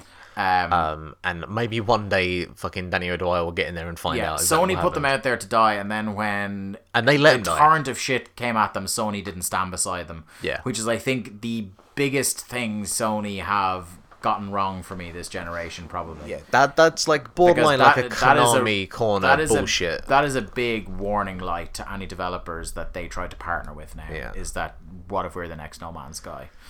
Anyway, speaking of Konami Corner, so we have Konami Corner, but will you join me down Activision Alley for a moment, Mark? so I don't know if you've been following this. Uh, our good friend Ben Kavanagh told me about this today when we were playing some GTA, uh, and this is very interesting to me. So, Call of Duty. Um, what the fuck was it called? Um, was it Infinite Warfare this year, or what was it called? Yeah, it was in. It, it, Yeah, yeah. And Advanced Warfare was the Kevin Spacey one. Infinite Warfare was the one. Space. War, Call of Duty. Yeah. So, Call of Duty Infinite Warfare came out this year. No one really gives a shit about it. Um, people say it's a decent campaign, but in terms of the multiplayer, which everyone is whatever most people are there for, you know for the uh, Duty, you no know the you it. know the emoji shrug you can do. Yeah. yeah, that's yeah. the one I have on that T-shirt I got, Brian. Yes, yes. Yeah. yeah, pretty much. That's the that was the response to Infinite Warfare. People bought the, a lot of people who bought that game bought the very expensive version so they could get the pretty remastered version You of Call of Duty 4. Fickle fucking creatures. That is that's why a lot of people bought it, and uh, a lot of people suspect, particularly in hindsight, that the reason that was strapped on to the side of Infinite Warfare was because they were afraid people weren't going to buy Infinite Warfare, and they were right. Yeah. Um, so, here's the thing about this. This game is what? Uh, it is nine years old. Modern Warfare. 2007. 2008. 2008. I have it here. Okay. yeah. So 2008. So it is nearly 10 years old. Yeah. Um, they have announced that they are going to bring out not just DLC that bring the map packs from the original Call of Duty 4. And keep in mind, this game has microtransactions as well. Yes. They are bringing them in as premium DLC, meaning that you are going to have to pay to get nine year old map packs that are gussied up. Now, whatever about paying for the remaster, cool. and uh, Ben and others uh, uh, have intimated to me that I've been because I chatted to a couple of other Call of Duty fans today, not to verify because I know Ben's on the level, but just to get their perspective on it. And a lot of the implication, even though I couldn't find where they outright said it from Activision, was going to be we're not charging you for DLC for Modern Warfare. Infinite Warfare, yeah, whatever. But Modern Warfare Remaster, the implication was don't worry, once you pay for the extra for the remaster, you're not going to have to pay any more for it. Not only is it coming out, but it's going to cost more than it did the first time. So it cost ten dollars for the all the map packs in 2008. Mm-hmm. It's going to cost you fifteen dollars now to get the same map pack. That's inflation, my friend. That's how Indeed, that works. indeed. Just put into perspective as well. Like, obviously, it doesn't have all the the map packs and whatever else. But you think about like the Bioshock collection. Mm-hmm. You got three games in there. You have all the DLC. That's all in there for like what well, forty well, quid. Well that's the thing is that it it's es- it's essentially the remaster without putting the name on it and now you can see why they didn't put the name on it is like a game of the year edition and the implication with a remaster or the game of the year edition is that everything, Everything comes with there. it Yeah. everything comes with it so that was one of the the cool things about getting like you said the bioshock remasters that has everything in it Yeah. um, one of the cool things about I'm trying to think other games that have um, Skyrim, the the remaster Skyrim has all the shit in it. Mm-hmm. Um, that that's one of the cool things about getting those uh, Game of the Year editions. Shadow of Mordor's Game of the Year edition. Yeah. What was the the Arkham uh, collection? Was that just Arkham? Uh, it was Arkham Asylum and City and, City. all the DLC. And it had all the. DLC, yeah.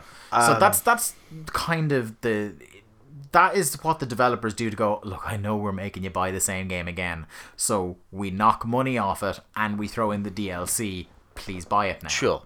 And I'm, the- I'm perfectly fine with that. But It- this, yeah this if, is if that's what floats your boat if you want to do that sure. boom This is But- uh, it's Activision. You know. This is worrying because a lot of people have talked about because I haven't I don't keep up with Call of Duty news, but apparently there is it's not even I would say a vocal minority anymore. There's a sizable portion of the Call of Duty fan base that are getting increasingly angry and increasingly, as Eurogamer refers to it here, bitter about how we've still we've we're nearly at six months since that game came out and um, it's still you can't get it separately Yeah. they're making you buy it with the game that no one likes Well, here's the thing, right?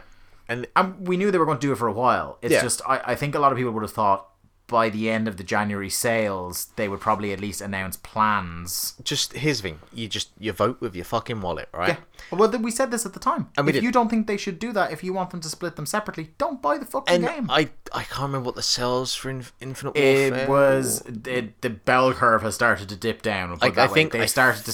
I this think is the first year where there's been a notice noticeable hit. I think it was better than Ghosts, Yeah. but but not like not very much. It is. It it ha, It didn't meet expectations from what I can hear, and I I think the fact that the much better Battlefield One and Titanfall Two coming out within two weeks Sure. also put a dent in it. Um, I will be curious to see how this DLC sells. I'm gonna be curious to see how fucking Call of Duty does this year now, to see how much of the uh, the fan base have gone like because Ben, who again I mentioned is a good friend of ours, he's the guy who, like like I do with FIFA, buys Call of Duty every year. Yeah. And If- there's been a couple of ones where he's threatened that, oh, this is the year where they've lost me, they've lost me, and he still buys it. If there was a series that was in dire need of a biannual release, uh, Call of Duty is probably Mm-hmm. Yeah, because we're one. probably going to see the benefit. I like. I don't want to uh, counter chickens, but we're probably going to see the benefit of taking a year off when Assassin's Creed gets unveiled at E3. Uh, I'm not saying it's going to be an amazing game, but I would guarantee. Uh, well, not guarantee, but I would. I would. I would put a little bit of money that it's going to be the best one in a few years because they took some time. I tell you what, it probably won't be broken as fuck at launch. No, no, there won't be nightmare floating eyeball monsters. that's for sure. Or ships just rising into the sky. Oh, I kind of hope there will be. um, Middle Earth: Shadow of War, which is probably my uh, biggest looking forward to Q3, Q4 game of the year. I'm just gonna go make a drink. You you talk for a couple of minutes. This is really uh, the kind of when they announced this and said August 22nd or whatever the date is, I was just like, I really hope they hit that date. But this game is a lot further along than I think a lot of people thought because they broke out the gameplay this week. Um, so they invited a load of people to a movie theater, I think in San Francisco, um, because a lot of the kind of GameSpot, IGN, and Giant Bomb people were at it, uh, and showed it in all its 4K glory, and and and kind of have released the video since of the gameplay.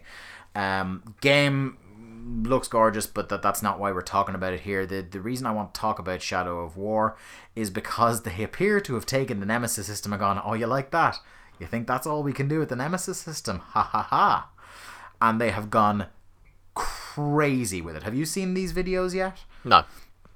So you were familiar with the Nemesis system from this game, which is the idea that you can um, that orcs will move up the rankings to basically become like generals or leaders, and they all have a story that like they carry with them the, the past. That if you've fought them in a battle before and they've run away, they will still have the scars from the battle, and they will remember that, and they will be particularly aggressive. I mean, I'm so you. familiar with it. I keep calling it the Dennis system, but other than that, But that's ba- that's in a nutshell what the Nemesis system Yeah. is.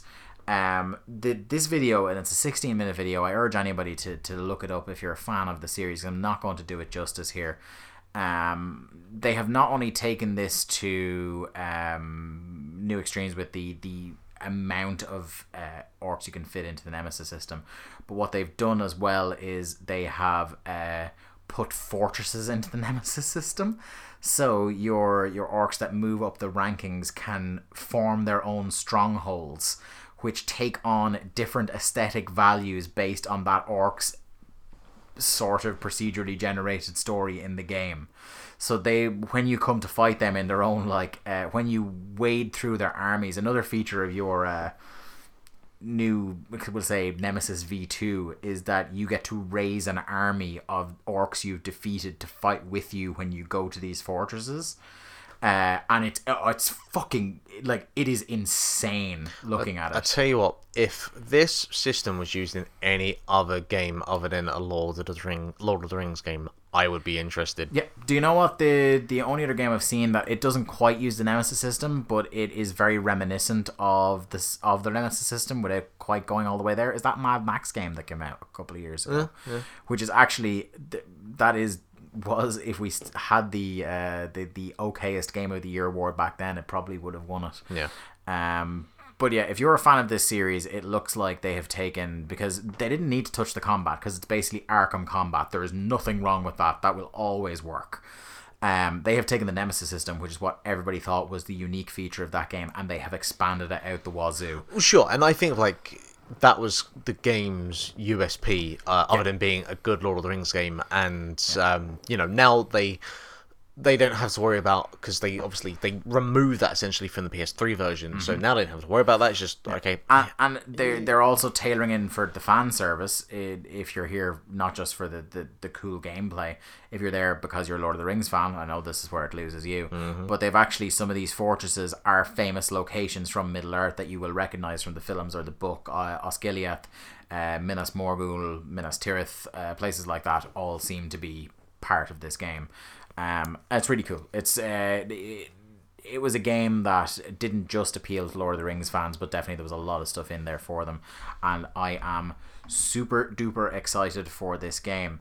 Uh, Khal Drogo, um, Jason Momoa from Game of Thrones. Genuinely didn't know there was a Just movie on the way. Yeah, the, this guy he's going to be Aquaman in the Justice League movie and in his own standalone movie, I believe. Um, is going to be in the Just Cause movie, according to Variety. Now, the only reason I bring this in here because it's not really much of a news story, except to go, "Hey, Jason Momoa, Just Cause movie." That's the headline here. That's pretty much all there is. Mark, have you played many of the Just Cause games? Yes. Okay. Quick quiz for you here, million dollar question. What is the least important part of any Just Cause game? Uh, the story. Correct. what the fuck is this game going or this movie going to be? The only thing that's fun about those games, and it is great fun, is blowing shit up. Hey, look, I think that you could take a director, um, and you could say, "Hey, make a film where you blow shit up for two hours," and that's actually not the most difficult kind of film to make. So this one actually might get if they can get like the the tone. I suppose because they Just can't Cause. fuck up the story because there is none. Exactly, you know yeah, what I mean? because like I was just thinking there, I played Just Cause Three for weeks. Gun to my head, I couldn't tell you what the story's about. I think that's something to do with a government and overthrowing. Sure, it, sure. Maybe. There's pretty islands. There's Uh, an evil dude. You blow up his statue a lot by putting mines on his crotch. I know. I remember there's a grappling hook. And Yes. Uh, Horizon Zero Dawn, uh, the other massive open world game that came out this month, um, has become Sony's biggest PS4 franchise debut, which Yeah, sounds like a caveat spree there. which is in- insane when you think about like we're we're out well we're just past christmas now we've Mm-hmm. got a new console that's now out the, round about the same time Yeah. um that's that's pretty fucking impressive Uh, this is from Eurogamer. Uh, Sony and Nintendo battled out Horizon Zero Dawn versus Breath of the Wild, but there was only going to be one winner when it came to sale. Despite the Switch's solid launch, Horizon Zero Dawn was always odds-on favorite to win the chart rundown. well sure it has the install base at yeah, the moment exactly. so. Uh, but the amount Horizon sold, it did very well indeed. Horizon is Sony's biggest new franchise launch on PS4, a title previously held by No Man's Sky. It's also the biggest PS4 launch in general since Uncharted 4.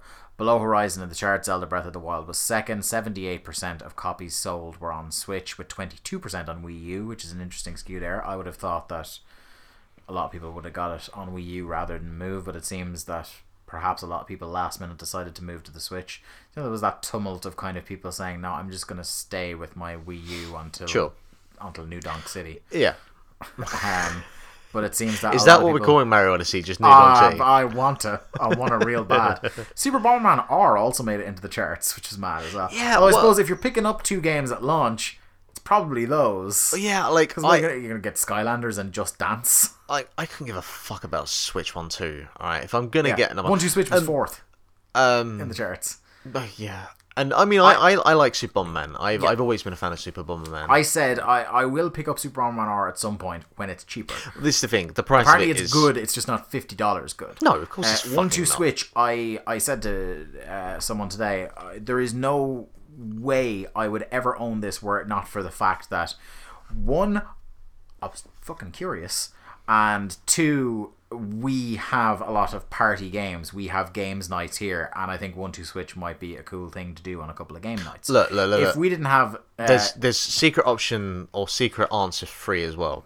You bought Knack at launch, Uh-huh. right? Yeah.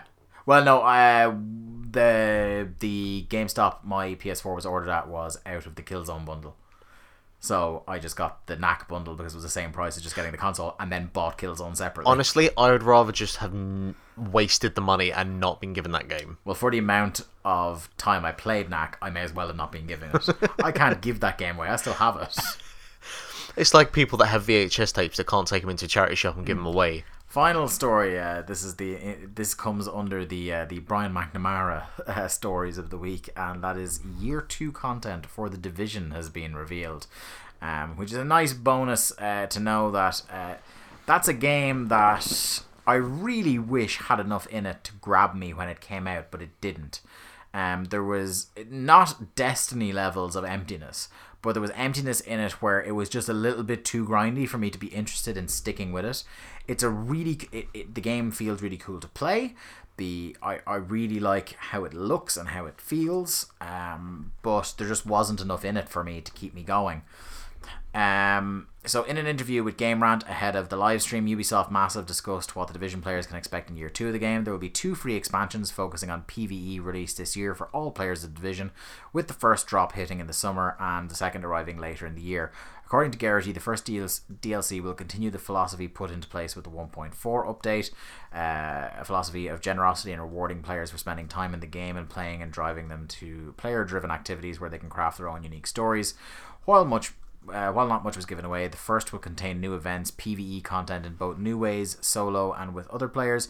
One new way to play will come in the form of an event structure which rewards players for participation, completion, and, and competition. Uh, PvP activities are still in consideration. Um. Uh, a feature which allows the player to switch between loadouts for encounters is also in the pipeline. Um, so i it's good to see. Uh, one of the, the I think the real positives, uh, the reason I wanted to put this in, one of the real positives of this generation of consoles that I really like is that developers, uh, by and large, uh, at least the ones that know what side their bread is buttered on, have started to really look at this philosophy of games as a service. That there's a lot of aftercare if you want to keep people playing the game. Um, I think the likes of Overwatch have fucking nailed this. Um, look after your players after they, they play the game, and then when you eventually ask them to spend a little bit more money on it, they won't mind doing it. You don't go the way Destiny has gone, which is after mistreating players for three years. Now Destiny Two is coming out. I don't know if you read this story that uh, all your stats completely have to start from scratch for Destiny 2 and people are pissed because those uh, those poor Destiny fans have gone through so much. I feel so bad for them. I have no sympathy. I feel so because you would think No there would be some sort of light Nope. at the end of the tunnel, and they've just been backhanded Nope. again. Fuck them. Just fuck them. Captain Positively, Mark Robinson there. Let's move on to the book club. That's the feature every week where we talk about an important game from gaming's past that we think you should either talk about or play or replay. And this week, Mark, it's the turn of. Spelunky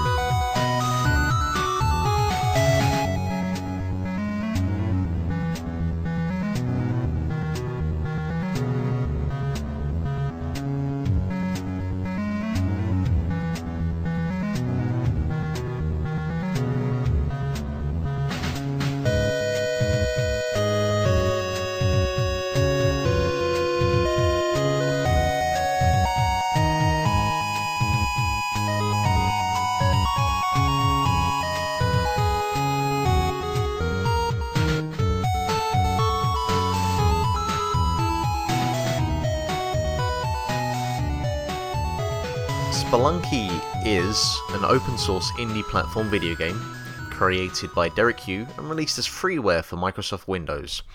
It was remade for the Xbox 360 in 2012 with ports to the PS3, PlayStation Vita, and then back to Microsoft Windows.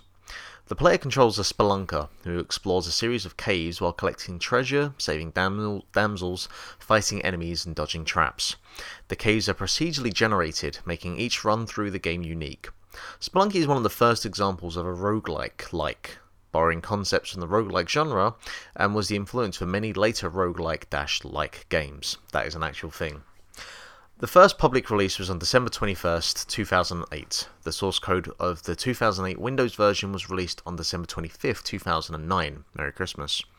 An enhanced version for Xbox Live Arcade was released on July 4th, 2012. The enhanced edition was also released on PC on August 8th, 2013, and the PS3 edition on the August 27th and 28th, 2013, and for PS4 on October 20, October 7th, 2014. A Chrome OS version of the game was made as well, titled Spelunky HTML5. Now, I remember um, playing the Windows browser version um, when I was at university, and it, uh, the original version has the kind of uh, retro pixel art style of it, but the, the version of the game that I am most familiar with is the win is the Xbox Live arcade version, and this was during my time where I was really getting into some of the releases that were on Xbox Live Arcade, like Super Meat Boy, uh, N Plus, and and Spelunky. What an incredibly important incubator that turned out to be in hindsight. I know, XBLA, right? For uh, like the legacy that has had on gaming as it has gone on since then cannot really be understated. Yeah, and like Spelunky is is a massively influential game from the last generation up until now because as it says in the uh, as I said in the prologue here, the um,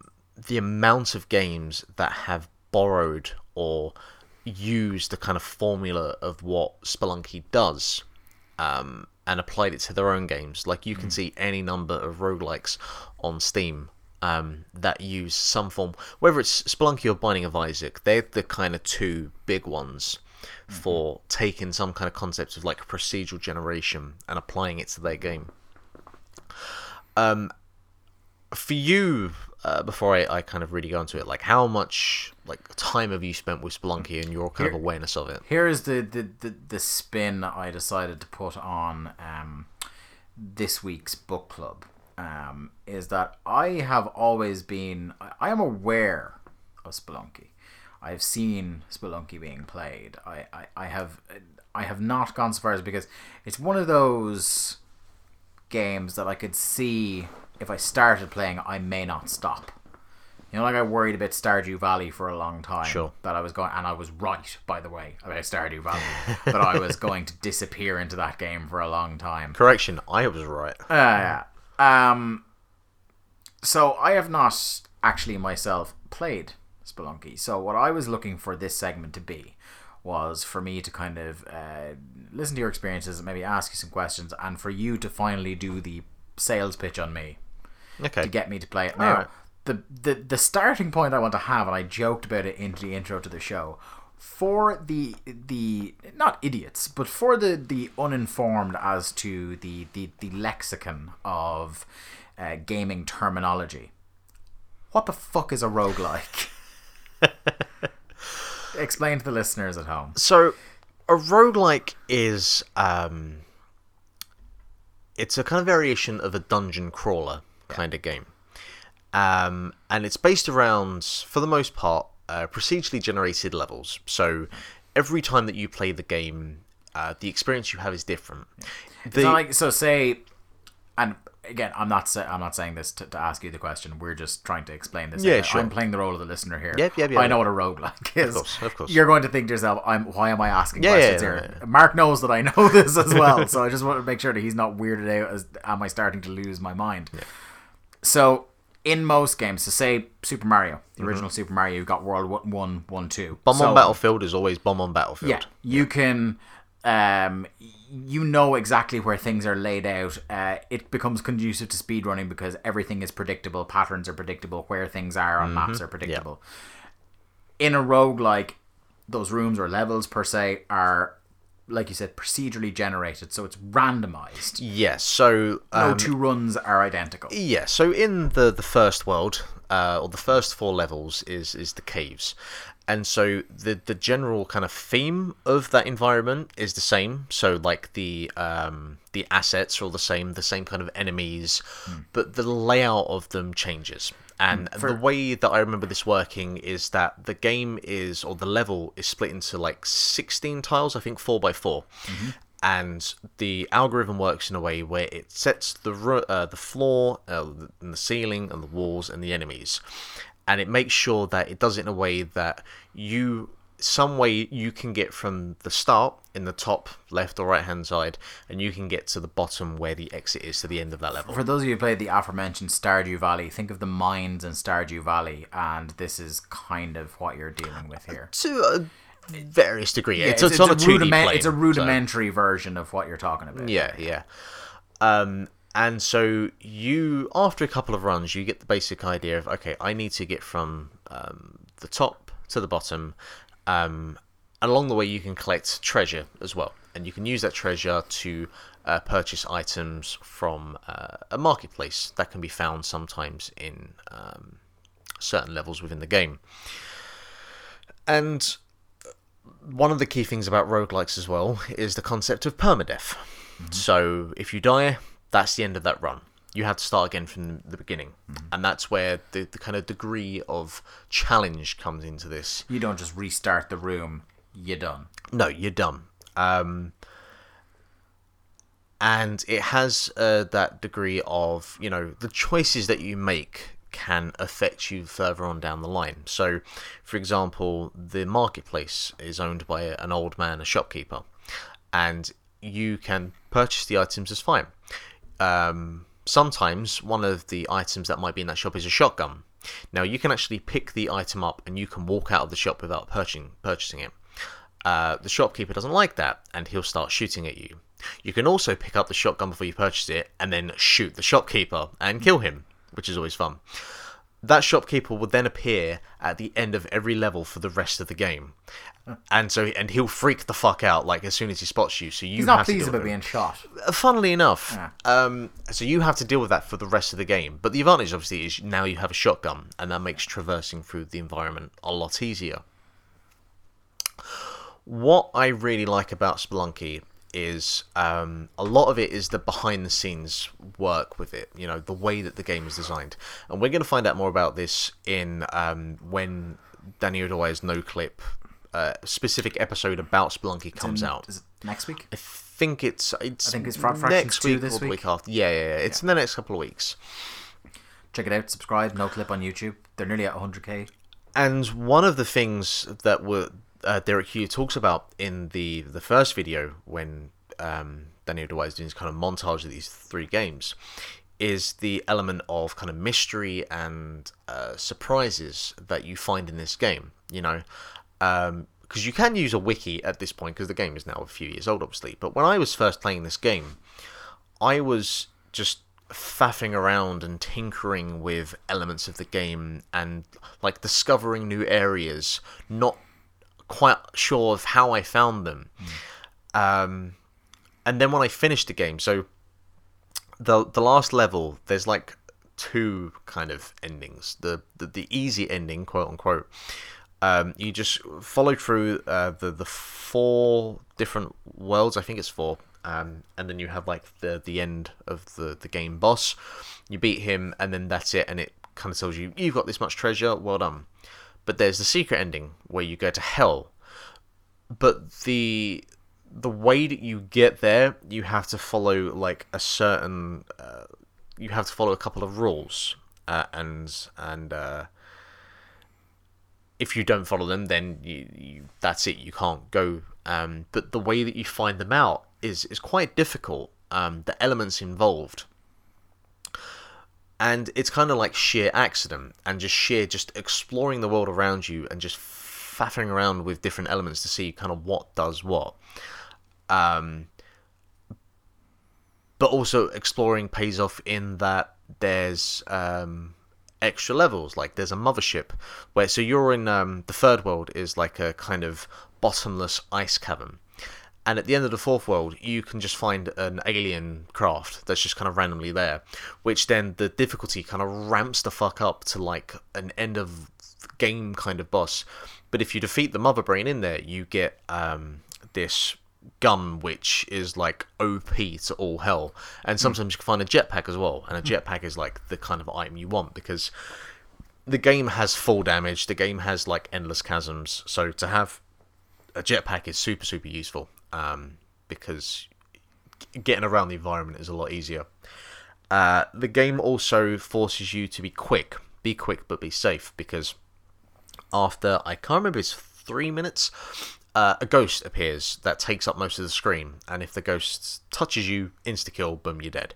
Um, so you have to, you know, you want to explore each level as best as you can, but you need to be quick about it. Um, you know, you need to be smart about your decisions, and a lot of that is just playing the game a lot of times because you start to see patterns with the way that the levels kind of design themselves. Um, and sometimes a level will take on a theme, like in the caves. Sometimes a level will be you'll get like a small icon at the start that appears that says "Oh, spiders," which means that level is going to have like these big fuck off spiders, and you know kind of what to expect. Um, sometimes you'll have a room where it's in like close to pitch black, um, and so you know that okay, well I have to deal with this. I have to be very very slow. This room I need to sacrifice kind of collecting treasure, and I just need to get to the end of the room as quickly as I can. And so it makes you have to find different ways of playing the game. You know, it makes you. Uh, it challenges you in, in a number of different ways. It, it makes you think on your feet. Absolutely, Um, yes. Talk to me about the um, the, the design from you. talked about the design from the, the, the procedurally generated levels and in terms of what the gameplay is. But talk to me about the design from the standpoint of sound and sight. Um, the, the art design of the game and the, the, the sound design. So the art design in the kind of version that we know it as now, um, it it feels a lot like a flash game actually, but like a really kind of well crafted flash game. Like a, like like a flash game that's reminiscent of a SNES game at the same time. kind of, I think more Genesis actually. Um, yeah, I'll go along with that. although yeah. that I- that kind of period of time. Yeah, and actually, a lot of that as well is in the sound design. Um, there's something like Genesis slash Mega Drive games have a certain kind of tonal sound to them that is quite tinny, um, but at the same time, the bass does cut through as well. It's it's very weird with with uh, Genesis games. Like I I need to look more into how that sound chip works exactly, but it, it has a very unique sound to itself, and Spelunky kind of has that to a certain degree. Um, now with Spelunky, like honestly, it's a game that you don't need the sound for. You know, most of the time that I was playing that come after the first like 10 hours of playing was with whatever else on in the background. You know, it's very much a game where you can just play a couple of ra- uh, uh, goes of trying to finish it. But the, the sound is not like uh, crucial, other than maybe um, when you have a damsel in distress, like they will call out, so that lets you know that they're nearby, if even if you can't see them, like within your peripheral vision. Um, the visual style is honestly like the thing with Spelunky is one of the games where the sound and the, the, the visual design are not really what sets the game apart. Like as I, I said at the beginning, the game design and the mechanics of it is what makes the game what it is. You know, um, like in terms of because it acts as a platformer as well, um, but it doesn't have that kind of floaty Mario sort of style to it. It's kind of a lot more anchored. Yeah. So, um, and it has like full damage as well, and you don't have like a particularly large distance you can fall from. Um, but you can counteract that by certain uh, items that you can pick up, like a cape that slows your descent, so you can land nice and safely.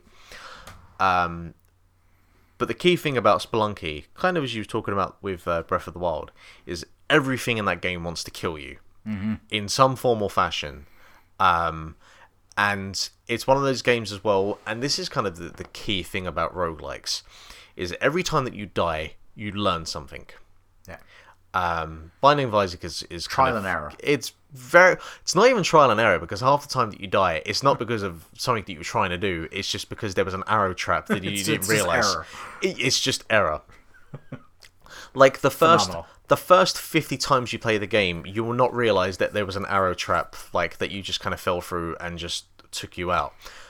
But then you realize, oh wait, I can pick up this rock, and then I can kind of ping it, drop it past the arrow trap, which will set the arrow trap off, uh, which will also kill that spider over there, which is great. And now I have this area clear to move on to the next thing that I need to do. Um, you'll realize as well that there are these kind of abominable snowman snowmen uh, in the kind of frozen cavern, and if you get too near them, they will go for you. So you know, you know, what? I'm gonna leave those guys the fuck alone. uh, there are little kind of alien creatures in spaceships, and when you knock on them, the spaceship will go flinging and will explode. And if you're too close to that, that will fling you off in the other direction, and you'll probably fall into a bottomless pit and die and that's what I love about this game. You know, there, it has the kind of little touches as well, and you constantly have to be thinking like there are no two seconds in that game where you are safe. I like that. You know, you are constantly from beginning to end. Everything wants to kill you. You have you start off with four hits, and you can get more health by saving damsels. Um, but like pretty quickly, if a run starts going bad, you're not you're not coming back from it. Finished off. Give me your concise sales pitch. Why should I go play this game? It's get, it's coming out on Switch, isn't it? I don't know. I it's two. It's coming out presume I well, there's no sequel that I'm aware of this in the work, so I presume just Spelunky would be coming out on Switch. It's the perfect device for it because I mean I've been playing on the Vita for the last few years. Um, Spelunky is very much um, a very influential game for a number of indie games that you see these days. Um, there are the two big roguelikes that I think of over the last five years Spelunky and Binding of Isaac. I haven't spoken about Binding of Isaac yet. That will come in a, a later episode, no doubt. Um, it takes elements of uh, platforming and um, even a little bit of kind of inventory management in some ways as well. Uh, but the satisfaction of uncovering what the game offers and actually beating that game um, are, are some of the most satisfying gaming moments I've had in the last five years. And I recommend anyone to go and see. I think his name was Bananasaurus Rex or Tyrannosaurus Rex. Can't remember his name exactly, but he was the first guy to do the fabled uh, eggplant speed run. Which they do talk about in the Noclip documentary on, on mysteries. They talk about the egg- and just run. to, to quickly kind of explain basically with the eggplant that is like a very fragile uh, item and if you get knocked it is destroyed with that item you can't use any other items essentially it served no obvious purpose uh, to No. people at the start. other than for what you can do with it at the end of the game. And honestly, like I've played that game for about forty hours, to, forty to fifty hours. I probably couldn't get to the end of the first world without dying uh, because of how much that item handicaps you.